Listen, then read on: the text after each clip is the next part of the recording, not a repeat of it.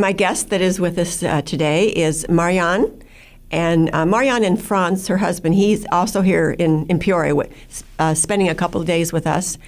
Uh, but uh, Marianne's here to help me to give you some information on, on our history and our uh, relationship, which is kind of unusual. And uh, Marianne has been traveling in the U.S. for two and a half weeks. Two and a half weeks. Yeah, yes. and she's ending her trip here in Peoria.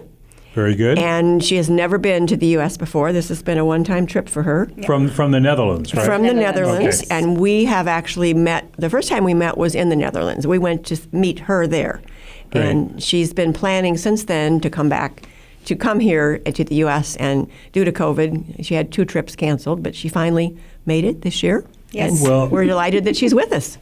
You uh, you wrote the book Pieces of Us, uh, Jan, and, and I think uh, we we can just repeat.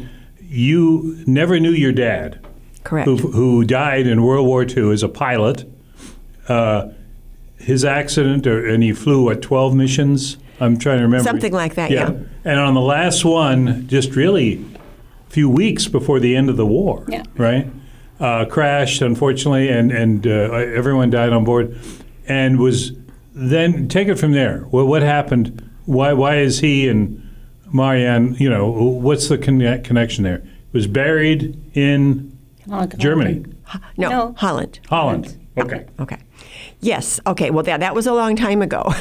and um, the years went by, and uh, just recently, maybe like four or five years ago, actually, the reason I met Marianne and Franz is because of my book. Because when I was researching facts and, you know, things, their name came up uh, because they are uh, they have adopted my father's grave. He's buried in the Netherlands in a town very close to where um, where Marianne and Franz live, and over they have a program in it's an American cemetery, but the people in the Dutch people support it and take care of the graves there, and every one of the graves, thousands of graves, has an adopted person who visits that grave um, learns about the soldier who's buried there. They're all American soldiers, and they become an adopted family of this soldier.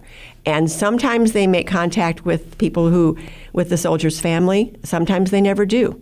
Right. And we were lucky enough that we did make contact, and we did that um, because I was looking for this book. And I, I knew that this was going on, but I didn't know the names. It wasn't personal. Right. And so I reached out to Marianne and Franz, and they came back, and we started to, you know, talk.